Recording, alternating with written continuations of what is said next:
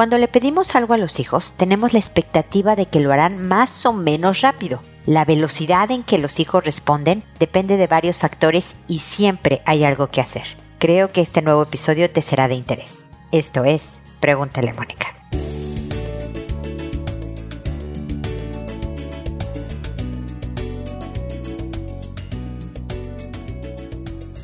Bienvenidos amigos una vez más a Pregúntale a Mónica. Soy Mónica Bulnes de Lara. Como siempre, feliz de encontrarme con ustedes en este espacio en el que hablamos de velocidad, velocidad de respuesta. La verdad es que, como decía en la introducción, nuestra expectativa, bueno, depende de cada papá y mamá, ¿no? Hay unos que esperan que su hijo inmediatamente se pare. Bueno, de hecho, la expectativa ideal es que ni siquiera le tengas que pedir las cosas a los hijos, que ellos, por pura iniciativa propia, te digan, no, no, no, mamá, no te preocupes, yo barro la cocina. No, papá, por favor, yo saco la basura de la casa. Yo, pero pues esto no sucede con frecuencia. Entonces nuestra segunda expectativa es que tú le digas, hijo, por favor, saca la basura. Y que el hijo inmediatamente se pare y te diga, sí, mamá o sí, papá, y lo haga. Y esto muchas veces tampoco sucede. Entonces, ¿cómo cambiamos a los hijos a que obedezcan con la velocidad que nosotros queremos? La triste noticia que les tengo el día de hoy es que lo que nosotros tenemos que ajustar es la metodología en la que damos las órdenes. Hay cosas definitivamente que se necesitan de inmediato. Entonces es importante decirle al, hijo, a la hija, esto necesita hacerse ahora mismo porque se quema la sopa, ¿no? Por decirte algo. Entonces, ahora, yo creo que en algún episodio ya lo he dicho, ¿no? Mis hijos, hay veces que yo les decía, no sé, tiende tu cama, ¿no? Y así quedaba. Pero cuando yo digo la palabra en el tono particular en que digo ahora, si le digo a un hijo, bueno, ya no porque ya no están en la casa, pero si le digo a un hijo, tiende tu cama ahora, ellos sabían que ese ahora significaba en ese momento, que por lo tanto no había espera ni negociación. Si acaso, y me pasó también con los hijos, que me preguntaban, oye Ma, ¿lo puedo hacer en media hora? Porque fíjate que estoy X. ¿no? Hablando por teléfono, estoy estudiando, tengo flojera. Nunca me dijeron eso de la flojera, pero pudieran haberme dicho, ¿puedo? Y yo ya vería si les decía, sí, ok, te lo encargo, pero a más tardar en media hora.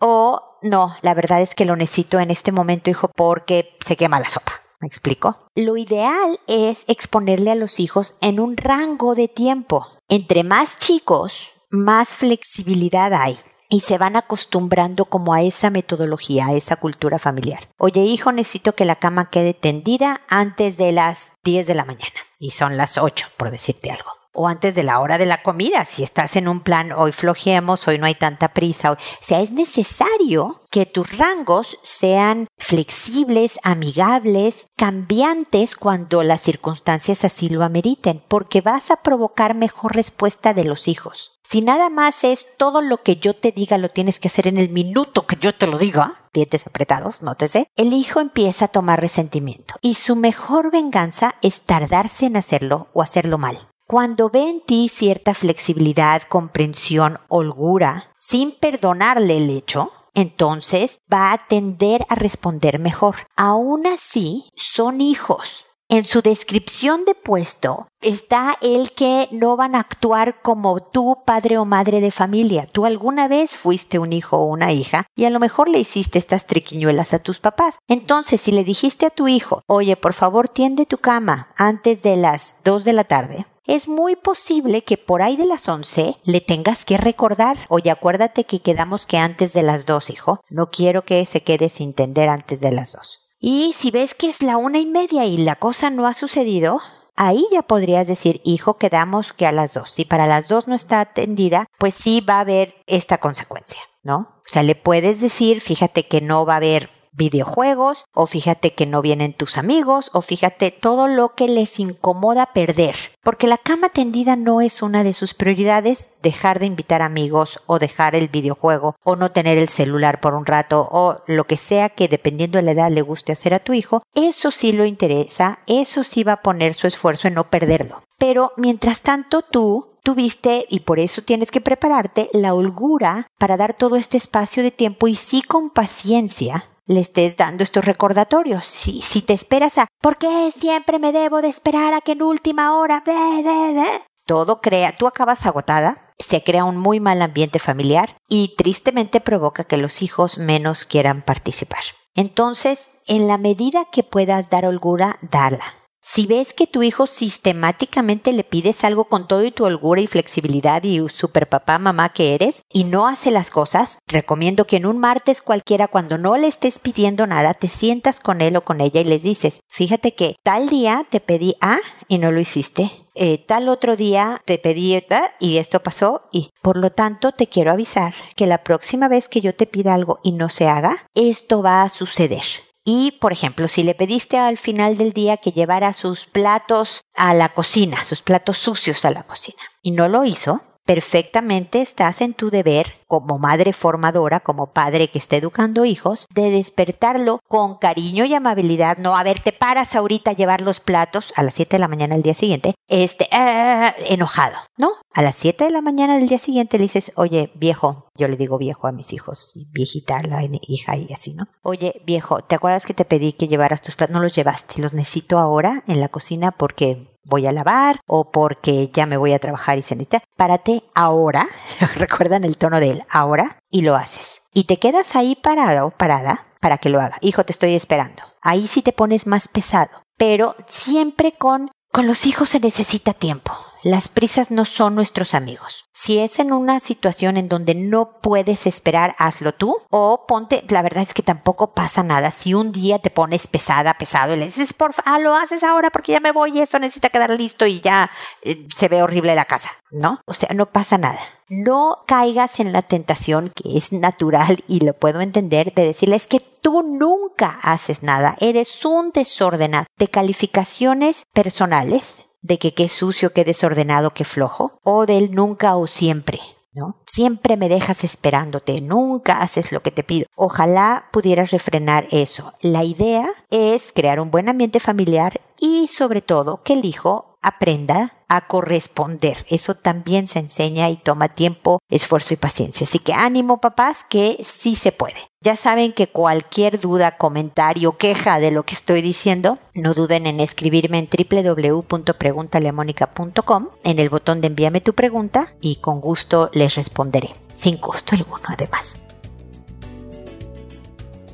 Con esto termino el, comentario inicial del episodio de hoy y ahora me dispongo a responder a sus consultas, que como saben lo hago por orden de llegada, que a todo mundo le cambio el nombre para que sea absolutamente anónima su consulta que una vez que he respondido y el episodio se publica en la página, en ese momento le escribo a las personas que me consultaron y les mando el número del episodio en el correo que les envío, el título del episodio y el nombre que les puse, además del enlace directo al episodio para que puedan inmediatamente ponerse a escuchar mi respuesta. Respondo por audio a través de este podcast, que la semana próxima cumple 16 años y ha tenido uy, prácticamente un millón y medio de, de, descargas en, que se oye en más de 20 países, que ha respondido a más de 6 mil consultas. Lo hago así por este programa, porque me escucha más gente de la que me consulta. Entonces, tal vez lo que yo comenté en este episodio le pueda servir a alguien que se encuentre en una situación parecida. Recuerden que incluso cuando hablo de los hijos,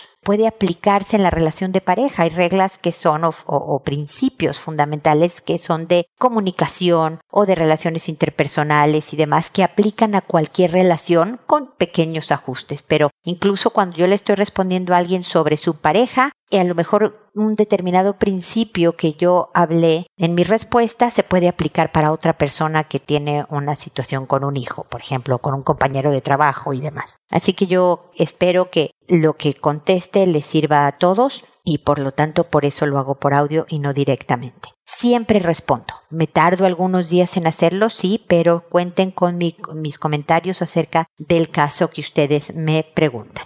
Y sin más preámbulo, me voy ahora con Mariela, que me dice, necesito incentivar a mi hijo de 7 años a aprender a leer. Él es el más sociable de los tres hermanos. Le encanta jugar y hacer sus trabajos. Hace poco comenzó a ir presencial y me llega contando que hoy lloró en el colegio porque no conocía una letra. Otro día que también lloró porque no pudo jugar al bachillerato, en México le decimos basta, porque no sabía cómo escribir. Pero yo le paso libros de cuentos o de niños y le pido que leamos si no quiere. Me dice no sé, no quiero, no puedo y llora. Gracias, Mariela, por tu consulta. De entrada no, no entiendo cómo el, también el colegio nos está haciendo un poco cargo del tema de la escritura y lectura de tu hijo, pero me imagino que podrán ir a la par.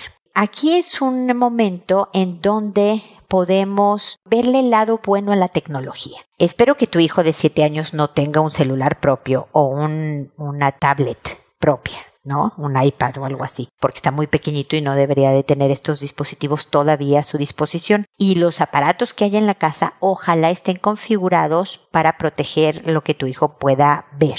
Si no sabes cómo configurar y proteger estos sitios a los que pudiera accesar sin estar capacitado para procesar información que no le corresponde, pídele ayuda a algún sobrino, tío, pariente, compañero de trabajo, alguien que te pueda ayudar a configurar los dispositivos. Pero hoy en día hay una serie de aplicaciones que jugando el niño puede aprender letras y a leer y etcétera. Y son juegos que ganan puntos y que bla bla bla, o sea, divertidos. Yo los he visto jugando yo misma algún jueguito que tiene comerciales. En el comercial he visto promocionar como el niño tiene o la niñita está ahí en la imagen, ¿no? En el comercial, dibujando la letra B.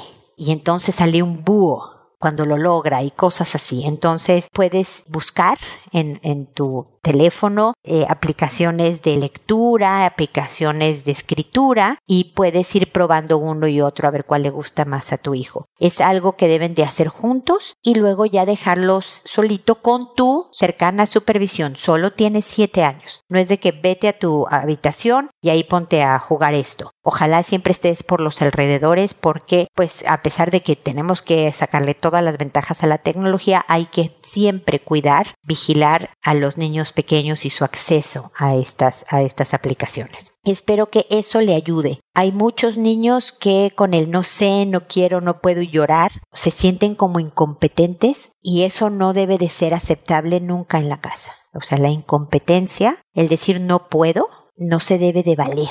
Y entonces decirle, mira, dime que no tienes ganas. O dime que no entendiste algo para ver si te lo explico. Pero yo sé que puedes. Si quieres ahora le paramos. Le paramos en este momento. Pero si yo supiera que tienes algún tipo de dificultad, créeme que buscaríamos el apoyo para que puedas, hijo pero yo en este momento no detecto que tengas ninguna dificultad y por lo tanto tratemos. A lo mejor más adelante, si fuera el caso, pudiera ser que tu hijo era disléxico o algo así, bueno, pues eh, para eso también hay tratamientos, pero no creo que sea eso, nada más ha retrasado un poquirrín porque solo tiene siete añitos en esto de la, de la lectoescritura, entonces yo creo que aprovechar esos juegos y ver si hay alguna dentro del juego que descargues, alguna opción de jugar en familia, a lo mejor con sus hermanos a ratos, con sus papás o así. También puede hacer unos ratitos él solo trabajando y otros medio jugando con él para que de verdad sea un tema familiar y que no se vea como trabajo escolar.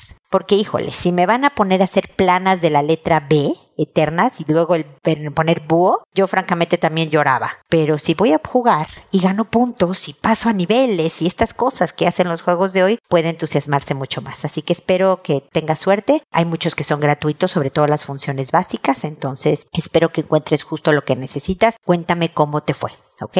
Ahora es Natalia la que me dice, querida Mónica, te escribo porque ya no doy más. Hace unos días interné a mi papá en una residencia que busqué con tiempo y por recomendación. En la primera visita que fui, me echó y dijo, si no vas a llevarme a mi casa, ándate. Rechazó la comida que le llevé, había ido con mis hijas, estuvimos un rato y me fui. Me devastó. Terminó por noquearme. Él tiene 94 años, demencia senil en su etapa inicial. Todavía se viste solo, se baña solo y come solo. Pero debe estar cuidado las 24 horas ya que por las noches solía levantarse y caerse. Con su sueldo podía pagarle a tres señoras que lo asistían. Fueron una tortura. No me dejaban en paz. Faltaban, llegaban tarde o armaban chismes entre ellas. Que la otra señora no cambió las sábanas, que la otra no le cortó las uñas, etc. Mi esposo trabaja mucho, casi no está en casa, es que la plata no alcanza. De nuestras hijas, de nuestra casa y de la de mi padre, de los remedios, estudios y turnos médicos de todos, del colegio, de la economía de mi padre, de pagarles a las señoras y que todo alcance, de todo eso me ocupaba yo. Me empecé a enfermar. Presión muy alta, cervical, mareo,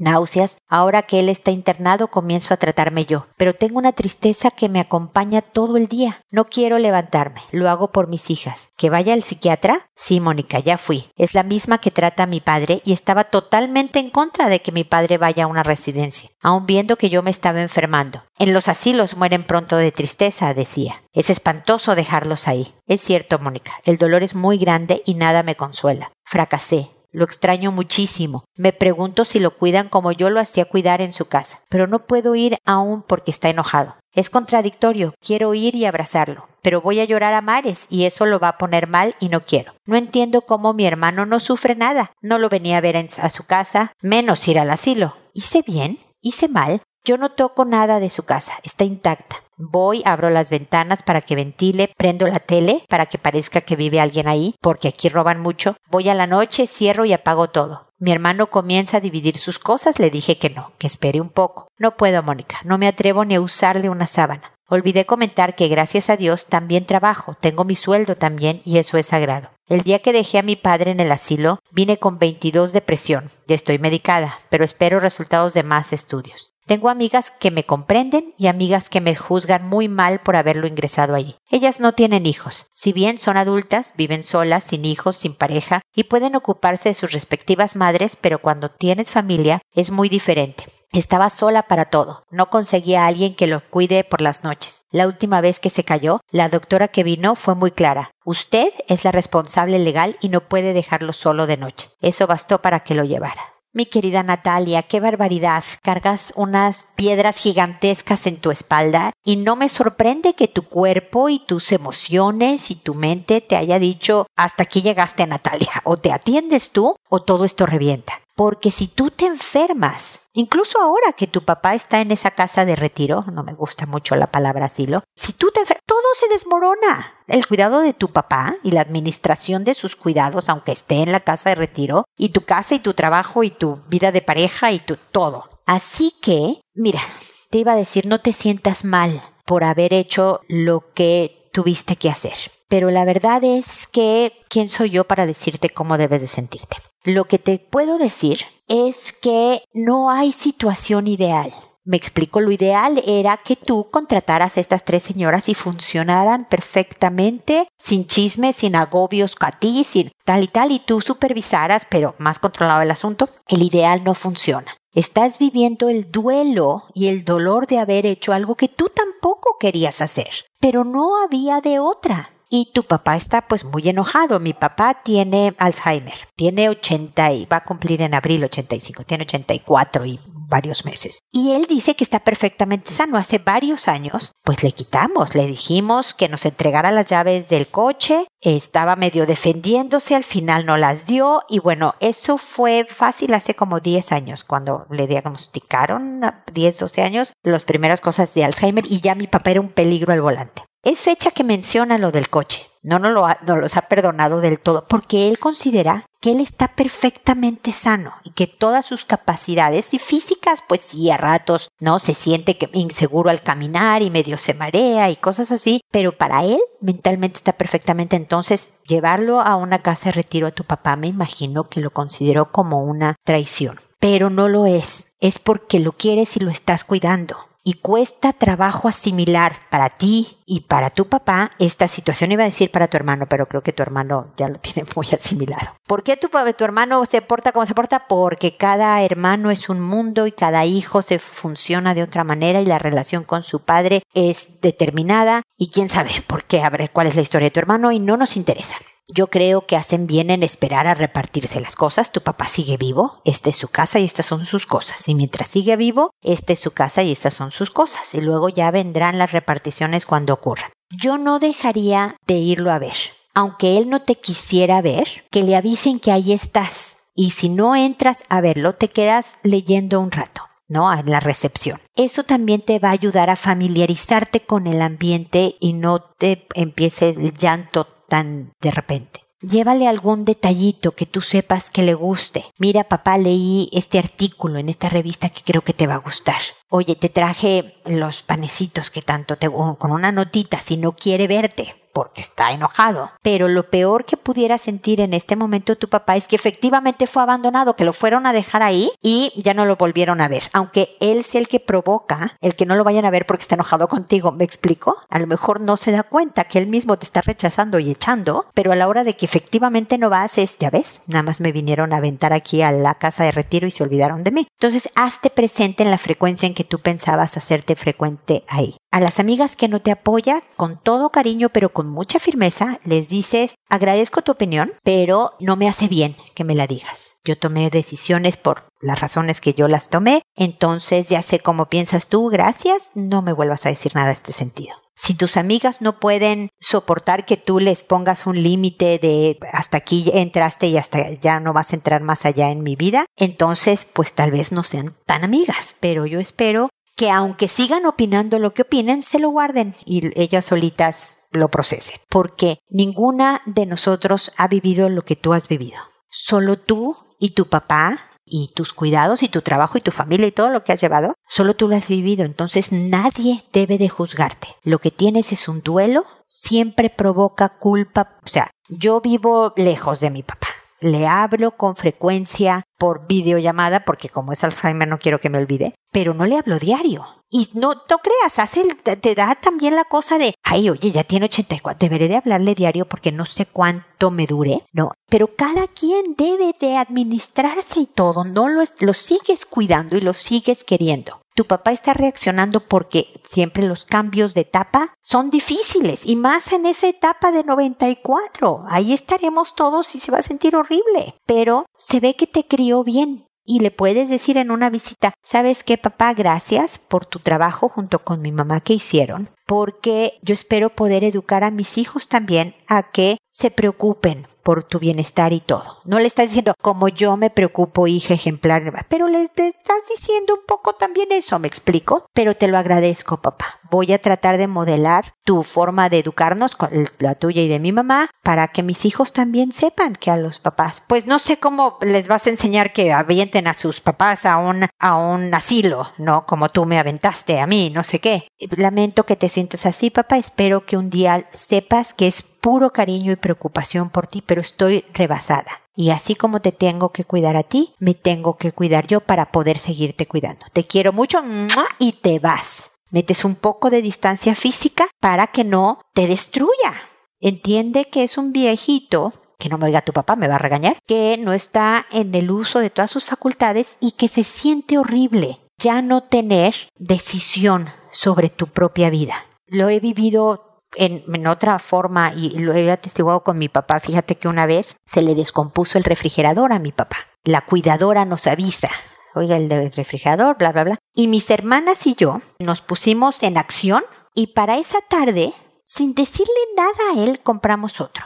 Y se lo llevaron a su casa. Y nada más que quedó un poquito grande. Entonces mi papá se despierta de una siesta y de repente ve un armatoste gigante en su cocina. ¿Y, qué pasó con mi refrigerador? Es que se descompuso, señor, le dijo la, la cuidadora. Y entonces me llama y me empezó a regañar de, oye hija, ¿por qué no me preguntan? Es mi refrigerador, era un refrigerador viejísimo, ya no valía la pena arreglarlo, pero la verdad es que ni siquiera se nos ocurrió a estas hijas que amamos a mi papá y no queríamos que tuviera incomodidades, pero no tuvimos la cortesía de hablarle y decirle, oye papá, se descompuso tu refri, ¿cómo ves? ¿Lo cambiamos? ¿Qué opinas? Mira, está este modelo y este modelo. Nada, lo ignoramos por completo por puro amor y cariño e hicimos algo por nuestras pistolas, como decimos en México. Entonces, ahí mi papá me regañó con toda razón. Le dije, tienes toda la razón, discúlpame, porque noté cómo él ya no tenía control de su vida. Decidimos por él. Una estupidez de un refrigerador, pero imagínate. Imagínate cómo se siente tu papá. Entonces es lógico su enojo, pero también está revuelto por esta etapa y esta frustración, no, no por ti y el amor que le tienes. Velo a ver. Y si lloras, lloraste, pero velo a ver. Y cuídate muchísimo, porque te necesitas a ti misma, estar bien. Desde luego necesitas para tu papá y para todos los tuyos. Entonces cuídate mucho y no está ni bien ni mal, porque hay quien diga no está muy mal llevar a los papás a casa de retiro y otros dirán no está muy bien porque aquí es uno hace lo que debe de hacer siempre con amor, esperando los mejores resultados. Eso es todo a lo que podemos aspirar. Así que cuídate mucho y espero que sigamos en contacto. Te mando un abrazo. Y espero también amigos que nos volvamos a encontrar en un episodio más de Pregúntale a Mónica. Y recuerda, siempre decide ser amable. Hasta pronto.